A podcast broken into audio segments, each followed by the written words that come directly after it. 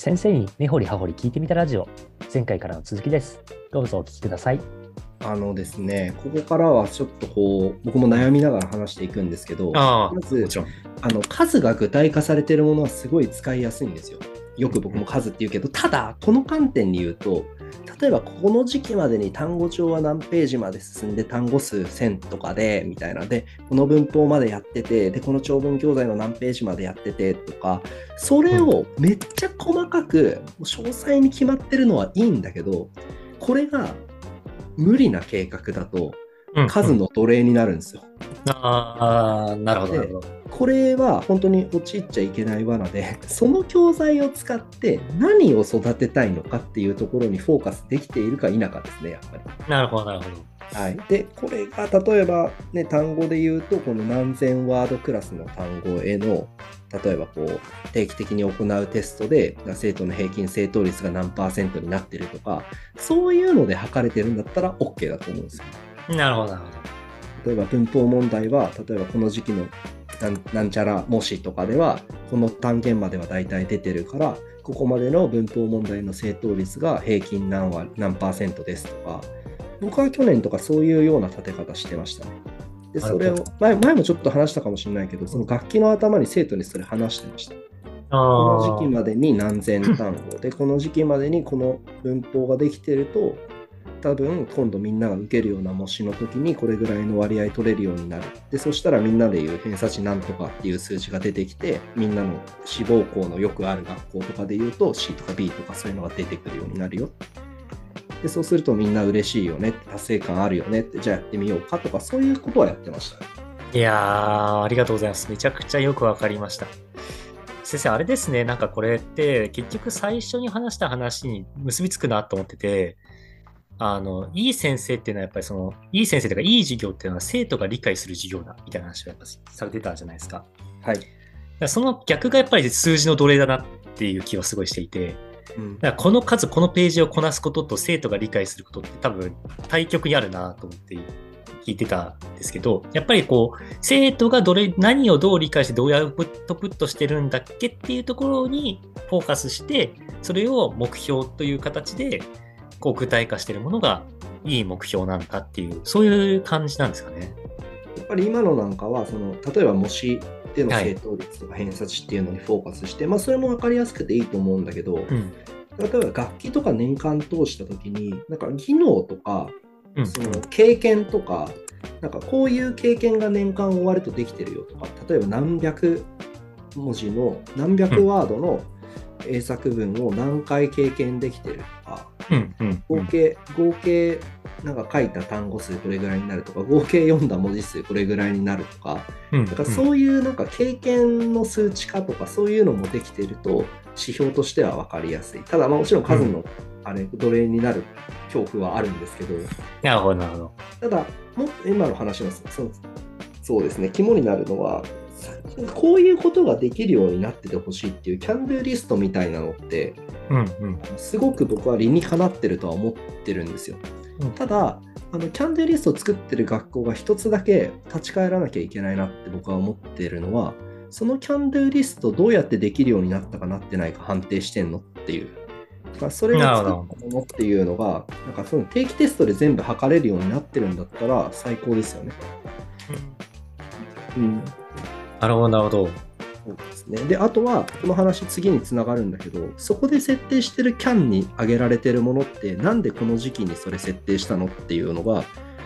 なんかこう、客観性があればいいですよね。いやー、それは、すごいおっしゃる通りだなってちょっと今想像してました。うんあーなんか、おっしゃるところはすごく、そう、キャンドゥリストとかも理想的なんだろうなと思いながら、うん。設計するときにすごく大事なのって、うん。やっぱ時期的なものがあるじゃないですか。そうなんですよ。だから、それ何でもできるようになったらいいに決まってるじゃないですか。そうですね。でも、上げてったらきりないでしょ。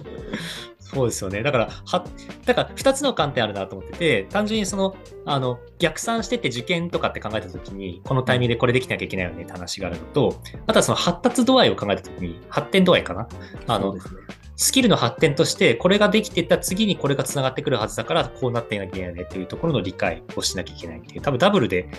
編み合わせていくんだろうなって今イメージをしてたんですが、なんか、結構こう、ビギナーの先生だとそこら辺の感覚がないから大変そうですよね。いや、これめっちゃ難しいし、僕今でもすごい難しいと思いますよ。あ、そうなんですか。あの、僕も全然もう、もうビギナーとか言うとね、引っ叩かれる年齢になってきましたけど、いえいえあの、この話の肝は、あの、必要な力と、それが必要となる時期の分析ができるかどうかなんですよ。ああ、なるほど。で闇雲にいや、これはだってね、なんかよくあるじゃないですか、そう、すごいターゲットとか、なんかこうシステムエタゴとか、なんかああいう英単語帳とか、もううんうん1が一が一年生の1学期で全部できてたら、それは最高ですよ。うんうんうん1年生で全部できてたら、それは最高。でもできないじゃないですか。でもできないことをやれっていう計画になったら、やっぱ破綻する。でもどこまでだったらギリギリ求めていいのかなとか、逆にどこまでできてたら今の段階、この一個、例えば高校1年生の3学期の段階だったら、この子たちの例えば偏差値とか、そういうの目標とかに合致したものになるのかなっていうのを分析するのって、めっちゃ難しいでしょ。いやー、めちゃくちゃ難しいですね。でもそれをやらないと、じゃあなんでこういう風になってんのって、ただやらしてるだけじゃんっていう、なんか前課題出しすぎ問題とか、そういうのも結局、これはあ今全部できた方がいいよね。それは今このさ本全部できてたら最高だよ。あ、できないじゃないですか。そうん、うんっていう話なんですよね。なるほど、なるほど。いやー、なんか、そうすると、こう、ギリギリどこまでできるんだっけ？まあ、あるいは、なんか、ある意味、覚悟感でどこまで自分がやらせるように、やれるようにするのか、みたいなところも、多分、あの、兼ね備えてんだろうな、とは思ってはいるんですけど、ここのラインの引き方って、どうやっていくんですか？やっぱりこう経験なんですか？もうやってみて、1年やってみて、ここまでできた。とか。そうですね。求めていいか求めてよくないかっていうことですよね。そうです、そうです。経験って言ったら元も子もないですよ。いや、うん。あ、でも経験は絶対必要ですよ。うんうんうん。でも、やっぱりこう、誰でもできることに落とし込むのであれば、まあ何を指標として目標を立ててるのかっていうのは明確にした方がいいですよね。ああ、なるほど。例えばそれがなんか〇〇大学のその過去問から分析した単語力とかでもいいし、その何分でこれだけの、例えば1分で何ワード読めなきゃいけないとかいうのの分析に基づいてこういうふうに立ててるとか、例えば高校生で言えばそういうのでもいいと思うし、例えば英検2級の問題を分析してとか、うん。ね、なんかそういう資格試験から分析するとかでもいいと思うし、なるほど、なるほど、なるほど。何をターゲットとしてそれが必要だとしたのかっていうのがあるんだったら大体お OK だと思いますよ。それがその学校の目標と合ってるのであれば。そういうことですね。だから、うんこう、盲目的にここがラインだろうって思って、自分の経験でやるのでだけではなく、やっぱりこう、客観的事実だってあるとか、目の前の生徒を見たときに、これぐらいやってる生徒は少なくともあれぐらいできてるな、みたいなことを、ちゃんとそこの理解を、まあ、外からの目線を入れながら、じゃあこのラインだったらいけるよねっていうことを判断するっていうことを、同時にやっていくっていうところで、ラインの引き方が上手くなっていくそうですね。みたいな感じなんですね。そう。だから何らかのものを分析するっていう習慣があることが絶対大事。その目標を立てるときに。なるほど。例えば僕野球の指導者だったじゃないですか。はいはいは例えば野球の指導者だったらあの例えば最後の夏の7月の段階で例えばボール回しってなんか塁間ボールもらったら次の塁に投げるっていう練習があるんだけど、それを例えば10周 ,10 周するのに何秒だと更新クラスですよとか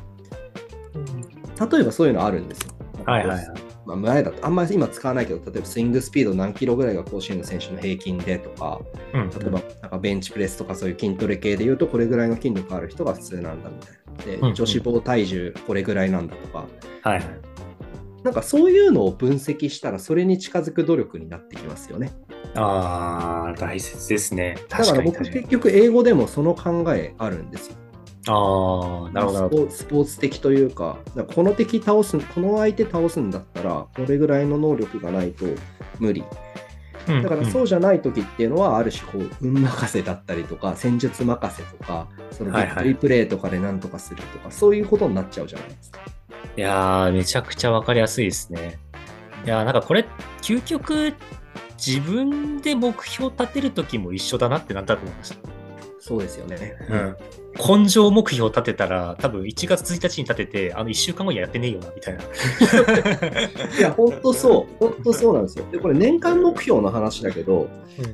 例えば僕も年間目標って立てるんですよ、必ず。はいはい。なんだけど、ね、最低値をどこに置くのかっていうのが計算できない人は、ちょっと無理目標を立てがちですよね。なるほど。例えばもう、ジムに行ったことない人が、例えば週に5回ジムに毎週行くとか、絶対行けないからね。そうわかります、わかります。そういう、いや、なんか例えば少なめでもいいじゃんみたいな。月に6回とかから始めようとか、あそんなんでもいいと思うんですよ。あ。いや、僕なんかわかります大体まあ月10、ね、あの、10から15の間ぐらい行くんですけど、例えばジムとかだとね。はいはい。でも僕のあれですよ、この、これなんか遠くからこういうなんか、目標を立ててるんですよ、年間最初に。数値目標あるんですすごい綺麗なノートにまとまってる。でも、ででもよく見ると、ジム、月7回なんですよね。あで、これなんでかっていうと、月7回行ったら、多分、その筋力落ちない程度のことができる。あ。あだから今より退化しないぐらい食事気をつけてればできるんじゃないかなって思って してて、去年あ。は、はいはい。あのろ5回でした。ああ、なるほど、なるほど。なんかペース掴んできたんでとか、なんかそそういうのも設定するときに結構大事な観点だと思うんですよね。最低値ここに置くっていう。その上で上乗せしてって、この子だったらここまで求めていいんじゃないかと。ああ、なるほど、なるほど。いやー、めちゃくちゃわかりやすいですね。ちょっと、筋トレになった瞬間、私の中での解像度があのすごい上がったんですけども、あの リスナーの方はどうなのかちょっとわからなかったっていう。本当ですよね。